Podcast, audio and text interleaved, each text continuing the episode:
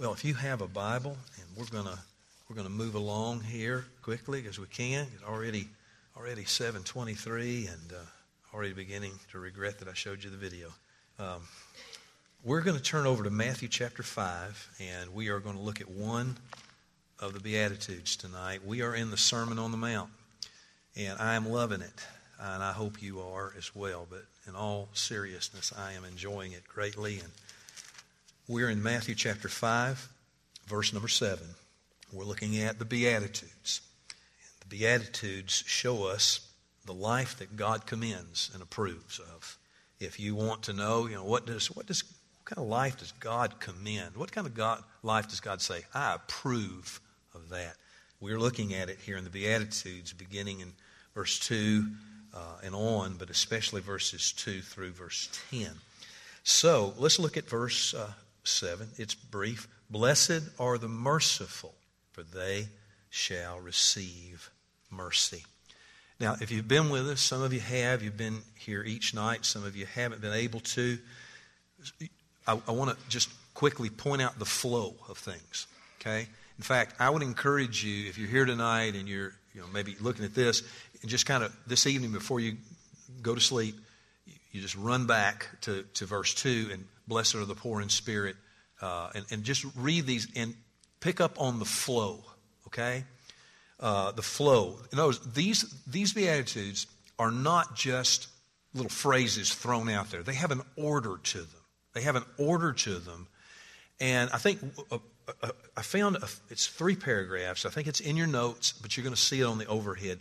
Three things that might help us to think about the flow. So I want us to look at the first paragraph here. It says, The first three Beatitudes deal with our need. We're poor in spirit because we don't have what it takes to live as God commands. We mourn because our sins are many. We become weak rather than self willed and defiant because we can't direct our lives wisely. These are the roots of a blessed and godly life. So I want you to get a picture. Roots. You see, just get a, a, the imagery of, of roots. Now let's look at the next paragraph. Out of these roots come the shoots of the fourth beatitude, which we've already looked at a hunger and thirst for righteousness. God uses the root of sensing your need to produce the shoot of longing for righteousness. When the roots of the first three Beatitudes are nourished, a desire for righteousness will grow. Okay, so you got that imagery, roots and then the shoots begin to spring forth. Now, look at the next paragraph here. Continuing the metaphor, the roots produce shoots, and the shoots produce, or I should say, bear fruit. The first fruit of this blessed and godly life is mercy, which we're looking at tonight.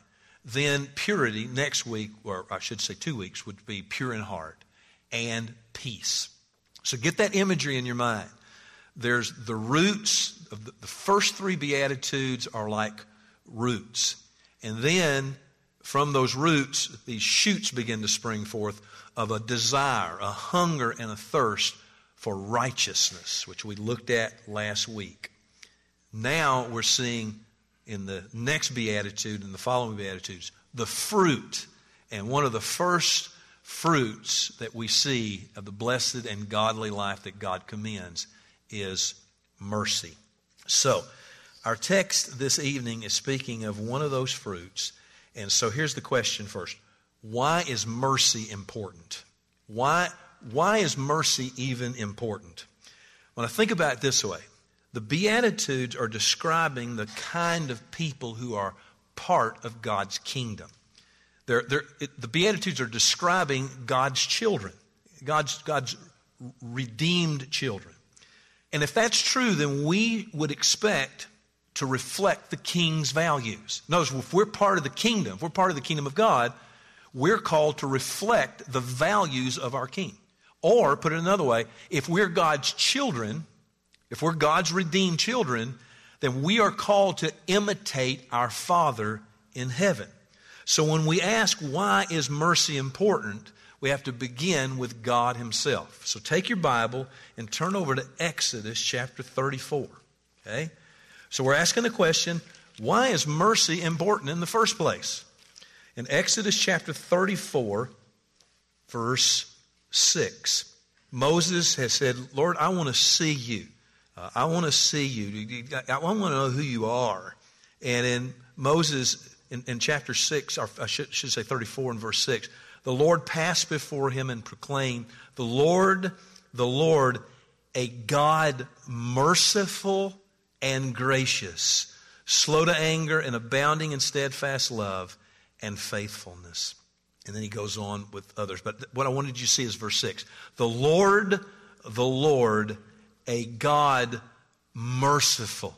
So, why is mercy important? Why uh, are blessed are those who are merciful? Because our Father in heaven is a God who is a God who is merciful. He is rich in mercy. And you'll see this verse on the overhead, Lamentations chapter 3. The steadfast love of the Lord never ceases. His mercies never come to an end. They are new every morning. Great is your faithfulness. Now, because of the Lord's mercies toward us, our failures will never have the last word. Okay?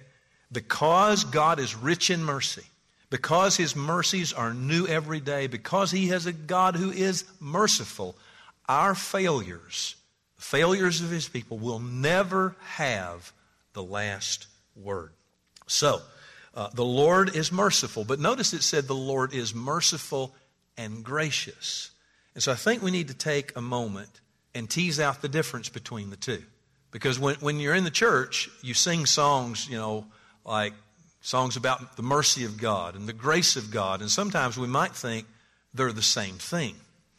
And though there's some similarity, there are differences. So let's take a moment to talk about first, and let's clear this up because we want to talk about mercy, but we need to know what is the difference between mercy and grace.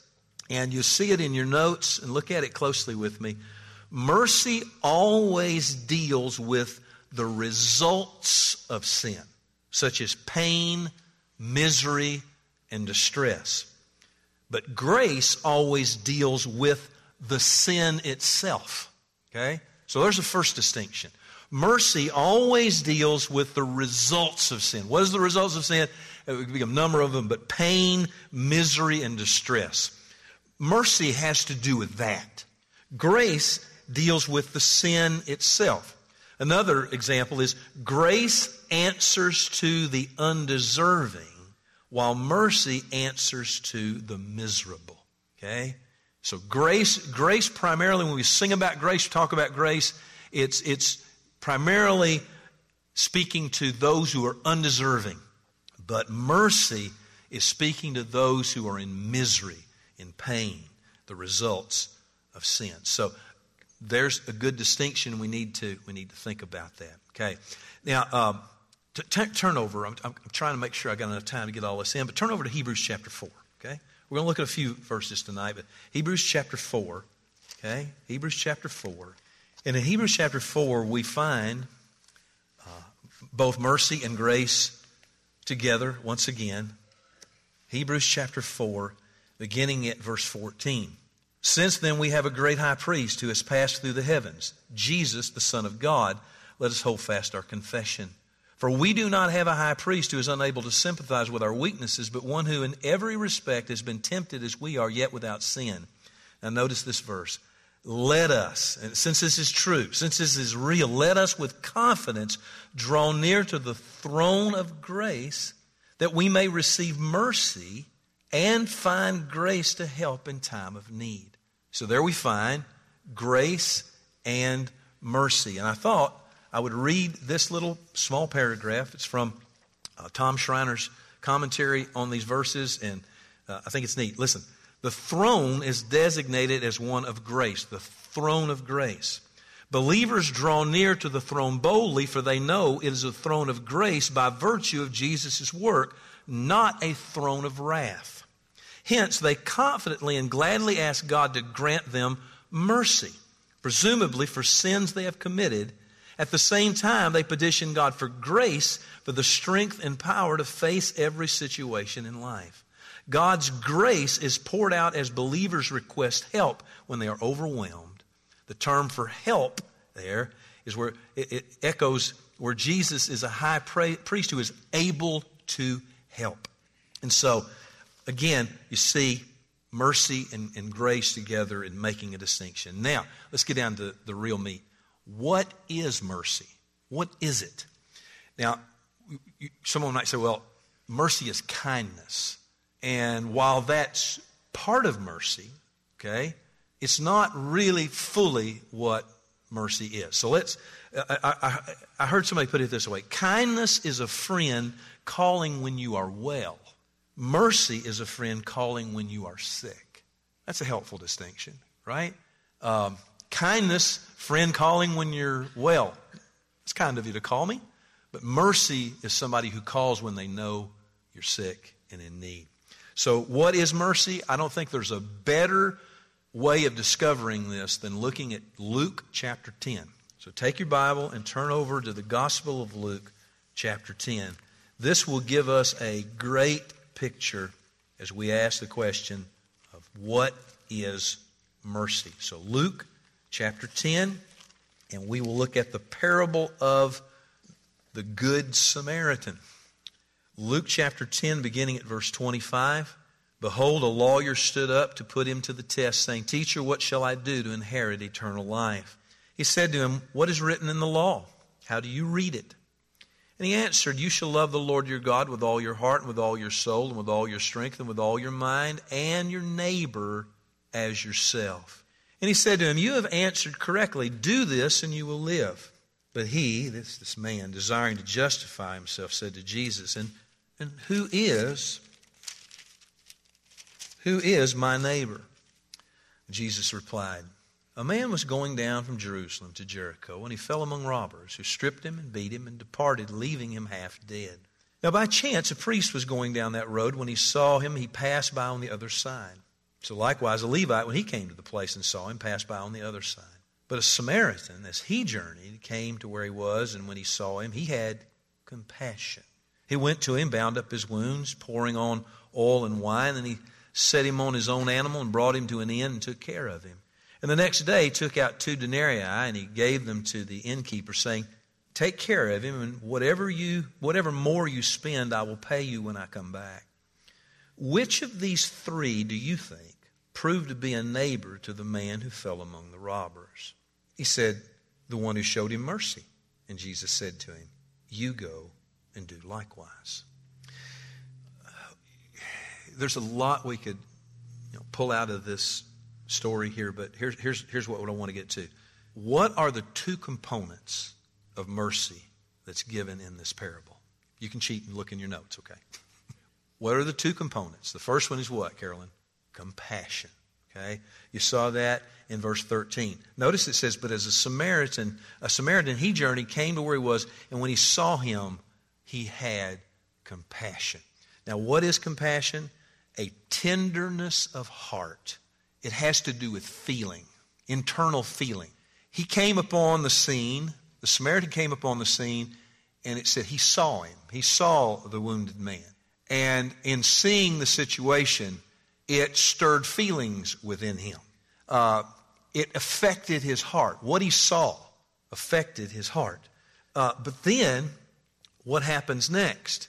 Uh, he went to him and bound up his wounds, pouring on wool and wine, put him on his own animal, took him to the inn, even said, Look, you know, I'm going to pay what he needs, and if there's anything extra, anything extra, if you know, he, you know, whatever extra he needs, you know, when I come back through, I'll take care of it. The second component of mercy is mercy. The first component is compassion. Heart stirred, feelings, emotions. Mercy, though, is the second component. What is that? It is active good will. In other words, he did something.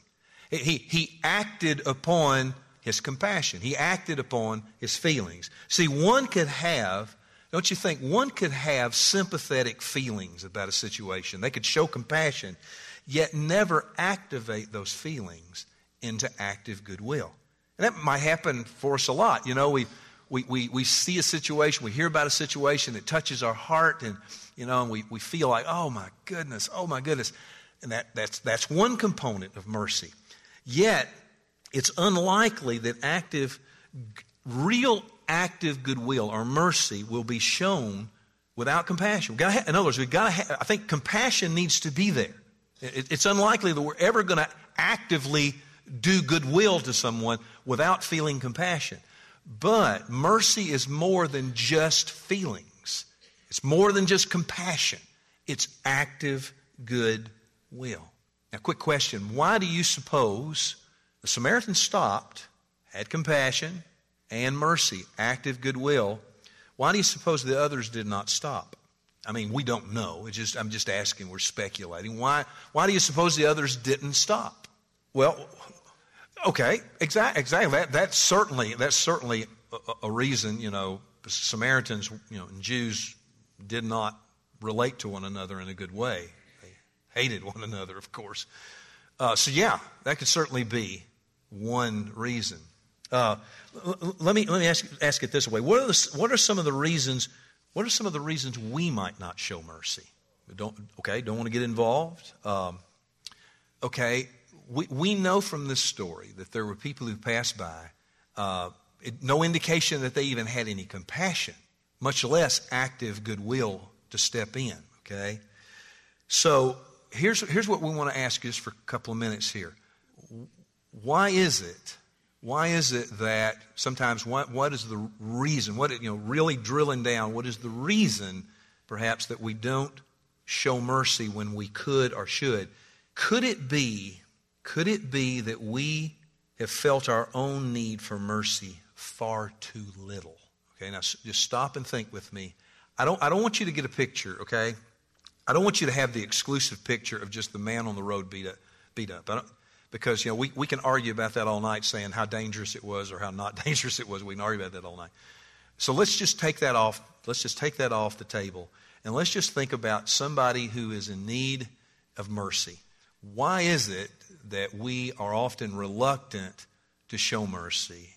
Could it be that we feel our own need for mercy far too little?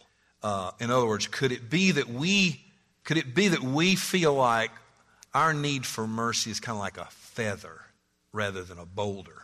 You see, according to Scripture, our need, our need for mercy is like a boulder, okay? It should land on us like a boulder. We should feel our own need for mercy. Uh, another question or, or, or possibility is it because we have only a superficial understanding of the riches of God's mercy to us? See, this is exactly what this beatitude is talking about. Blessed are those who are merciful, for they will receive mercy. Blessed are those who show mercy. Okay? What, what, what Jesus is saying here is once, once you have felt the weight of your need for mercy, the reaction will be to show mercy to others. And if we don't, if we don't, it means that we haven't felt the full weight of our need for mercy. We haven't valued the mercy of God. We have only a superficial understanding of our need, the mercy of God. And that is the assumption in this beatitude. Look at it with me. If you've truly received mercy, in other words, if, if, if that's connected with you, if you've really connected with, God has been so kind to me. God has been so merciful to me in my multiple failures, in my mess ups. God has been so merciful to me. In other words, it's been a boulder to you rather than a feather. Then what will you want to do? You will want to pass it on to others. That's what Jesus is saying here. By grace, you understand that you're not better or superior to others, and so you're more sensitive to the plight of others. You see, when we've really tasted the grace of God and we know that we're in the family of God, not because we're some super special person or that we're superior to another class of people or another race of people, once that really clicks with us, then it helps us to be more sensitive to the brokenness and the failures of other people, you see. And the result is we know when God's mercy is working on us when we are merciful to others. When you, when you are showing the mercy, mercy to people, who, who, who you, you, others might say, don't waste your time, don't fool with them, they don't deserve it, they've messed up over and over. When you are showing mercy to them, it's an indication that God's mercy is working on you. That's what this beatitude is saying. Uh, and, and, and, think about it. Think, think about this. How could an unmerciful person receive mercy themselves? Because look, look at the parable, not parable, but the uh, beatitude. Uh, what did it say? Blessed, blessed are those, blessed are those who are merciful. Blessed, blessed are the merciful, for they shall receive mercy. Okay? So here's the question How could an unmerciful person receive mercy in the first place? In other words, the one who is not merciful is inevitably so unaware of their own state that they think they need no mercy. See, no, no wonder it says if you're merciful, you'll receive mercy. But if you're unmerciful, you won't receive it because you won't think you need it. See, that person can't picture themselves as miserable and wretched, so how should God be merciful toward them? How could God be merciful towards somebody who says, I don't need it, I'm not that bad, I don't, I'm not in trouble? By contrast, the person who experience reflects the earlier Beatitudes is conscious of their spiritual bankruptcy. They grieve over it, and they're tempered by the mercy they've been shown. So, this Beatitude means that those who are truly God's children, so let's, let's think about it this way those who are truly God's children, and as such are the objects of their Father's mercy will themselves be merciful and will receive mercy in the end. Showing mercy is evidence we have received mercy. You'll see a verse on the overhead, James 2 and 13. For judgment is without mercy to one who has shown no mercy. Mercy triumphs over judgment. Now, this verse will help you more if you know what James is talking about just before he says these words. What is he talking about in his little letter? In James chapter 2, especially, he, he drills down church members. Church members are more welcoming to the wealthy than they are to the poor. They are guilty of discriminating and saying, You, you well dressed people, you well dressed people, uh, c- come over here. Come over and, and, and sit with us. And you are not so well dressed. You who don't seem to have it together, you know, those people. You know, you sit down here at my feet. You just stay away from me. See? Church people were doing that. And that was what James was addressing and ultimately said these words. So I, I looked up I looked up one of my commentaries on the book of James. And I, I got to read this because when you, when you read this at first, you think, for judgment, we read the word judgment. For judgment is without mercy to one who has shown no mercy. Mercy triumphs over judgment.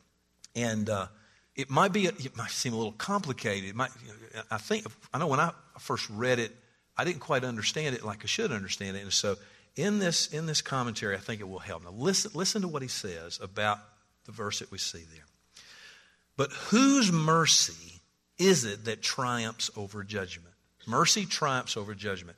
We might be inclined to think, well, that's God. God's mercy triumphs over his judgment. Uh, some commentators think that that's the case. However, the mercy, this commentator says this the mercy that James has, has been referring to in this context is human mercy, not God's mercy. Here's why. We therefore think it is more likely that he is making a point about the way in which the mercy we show toward others shows our desire to obey the law of the kingdom, and indirectly, therefore, of a heart made right by the works of work of God's grace. The believer in himself will always deserve God's judgment. Conforming to the royal law is never perfect, as it must be, but our merciful attitude and actions will count as evidence of the presence of Christ within us. And it is on the basis of this union with the one who perfectly fulfilled the law for us that we can have confidence of vindication at the judgment. So, in the context that, that James is writing about, uh, this, this ju- judgment is without mercy to one who's shown no mercy. In others, it's how we, how we treat one another.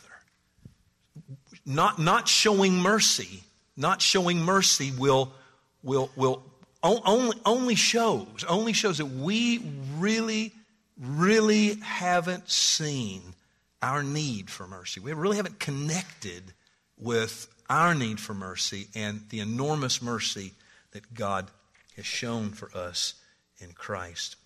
Uh, there's, there's a verse that I want us to look at, Matthew chapter 9. You'll see it on the overhead here. Was looking at this the other day because it, it fits very well with what we're looking at. It says, When the Pharisees saw this, they said to his disciples, Why does your teacher eat with tax collectors and sinners? Jesus was mingling with those people, sinners, the outcasts. And so the religious leaders were saying, Why, why is he doing that? But when he heard it, and it's when Jesus heard it, he said, Those who are well have no need of a physician, but those who are sick. Go and learn what this means. I desire mercy and not sacrifice. For I came not to call the righteous, but sinners. So notice what he's saying.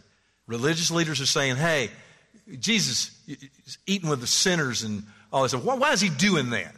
And Jesus said, you need to go learn a quote, a quote from the Old Testament book of Hosea. Go learn what this means when Hosea wrote, I desire mercy and not sacrifice. Now, just take a minute. What does that, when you read that, what does that sound like to you? What, is that, what does it sound like it means to you? Okay? When God says, I desire mercy more than sacrifice. What does that sound like to you? Okay? Anybody? I, I, think, I think maybe this is in your notes, but here, here's what Jesus is saying, okay? I think this will be helpful as we think about mercy. First, it emphasizes personal, interpersonal relationships over religious ritual. Uh, what, what, what, do we mean by that? See, Jesus was interpersonally mingling with sinners. And the religious people were like, You can't do that. You can't do that. And Jesus said, Well, you know, they're sick. They're spiritually sick. And they, they, they're the ones who really need a doctor. They're the ones who really need help. And then he says, you know, go, go and learn. Go and learn what this means. I desire uh, mercy more than sacrifice. See, interpersonal relationships over religious ritual. In other words, we can do our religious activity, yet fail to show mercy to those in need. And, and Jesus, Jesus, is not saying, hey, I'll take the religious activity. If you fall short on being merciful to others, no big deal, because all I'm really worried about is you get your tithe in or you get your this in or that in. No, I desire mercy more than sacrifice. What, what does that mean? It, it's what James said in his letter, you know, pure religion, pure undefiled religion is showing mercy you know, to the widow, to the orphan. In other words, religion without mercy is useless. That's really what it means. Religion without showing mercy to others is useless. Now, I got to hurry. I only got five minutes here, and this is really important. When you look at this beatitude, blessed are the merciful, for they shall receive mercy, you must avoid interpreting this beatitude legalistically. And what do we mean by that? It doesn't mean, God isn't saying to us, you be merciful and you'll earn my mercy. You, you gonna be merciful to people, kind of like the Pope was like earlier, just be, have a good heart. Have a good heart toward people. Good heart's all that matters. Or, or just go show mercy and, and you'll earn my mercy. No, that is not, that would be a legalistic approach to this beatitude. Uh, it would be like a lurch, a lurch toward legalism as if we can earn God's mercy through showing it to others. This verse does not imply, now listen very closely, this verse does not imply that the cause of our receiving mercy will be the fact that we receive mercy. Okay, listen, I think it's in your notes, but listen carefully. This verse does not imply the cause of our receiving mercy will be the fact that we receive mercy. Being merciful is the natural result of receiving Christ and receiving the grace and mercy of God. If we are not merciful, we cannot have received God's mercy. That's the bottom line here. If, if we are not merciful, it's an indicator that we have not connected with, that we ourselves have not received, embraced, enjoyed, and thankful for the mercy of God. I wish, my goodness, there's no way. Um, I, gave you an example of Judas there. Judas is. Um, Judas is a great example of one who was merciless. You can read that in your notes for yourself. Let, let me, let me wrap up this way. You'll see two pictures. The first one is uh, Warren, Warren Wiersbe. And uh, he's been a real big help to me over the years. And he was interviewed uh, in his latter years. And they asked him, they said, You know, what would you do different? If you could go back in your ministry, what would you do differently? His answer was this I would have done more to encourage God's people. And you know what he's saying, don't you? He's saying, I, I would have shown more mercy. That's really what he's saying. He's saying in different words, but I would have done more to encourage God's people. You know, he's, he's written a lot of books. He's done a lot of, a lot of wonderful things for the body of Christ. But as he reflects back, I would have done more to encourage God's people. And so it might be something we could think about as we get ready to go. You know, as we look back on our life, you know, what, what would God be pleased with? I desire mercy more than sacrifice. But then there's another picture. C.H. Spurgeon, uh, in his book, Lecture to My Students, uh, he, he, would, he, would, he would bring his students over to his home and they would sit at his table and they would have a meal together and they would just talk, just talk openly. And uh, uh he told his students uh, on one occasion, he said this He said, I have one blind eye and one deaf ear, and they are the best ear and the best eye that I have. And as I, as I, as I thought about that, wouldn't that lead to a more merciful spirit? Because what he's saying is, you know, he's, he's, you know, he's being facetious, but he's saying, you know, as, as I think about dealing with people, as I think about dealing with people, I'm glad I got one deaf ear and one blind eye. He's just saying, look, everything that, you know, it's not a big deal. Everything that comes to, everything that I hear, everything that I see, I don't have to pounce on it. You know, I don't have to fix it. You know, I, you know, and, and, and that's, you know, I mean, sometimes that's how we feel. And when we do that, that might be the place, right, when we forget all about mercy. Mercy goes out the window because you know, we, we've heard this, we've got to react to this, we've got to fix this. So perhaps if we had, like Spurgeon, one blind eye, one deaf ear, lead to a more merciful spirit. Now, before we finish, okay, I need, I need to just throw this in there. Uh, all of this we've said about mercy, we need to know this beatitude does not eliminate sometimes the need for discipline in the church. Okay, now, for example, in 1 Corinthians chapter 5, when the man who took up with his father's wife, and what did Paul do? When he wrote to the church, he, did, he didn't say, let's show mercy. I mean, he really, how he went about it in the long run was merciful, really because he, he wanted the person to come to repentance. And so that's a merciful thing. But he didn't say, no big deal. No big deal. Let's just don't worry about it. Let, because if we do something about it, if we, if we call him out on this, or if we put him out of the church or something, we turn him over to Satan, which is what he said, let's do. If we do that, that's not going to seem too merciful.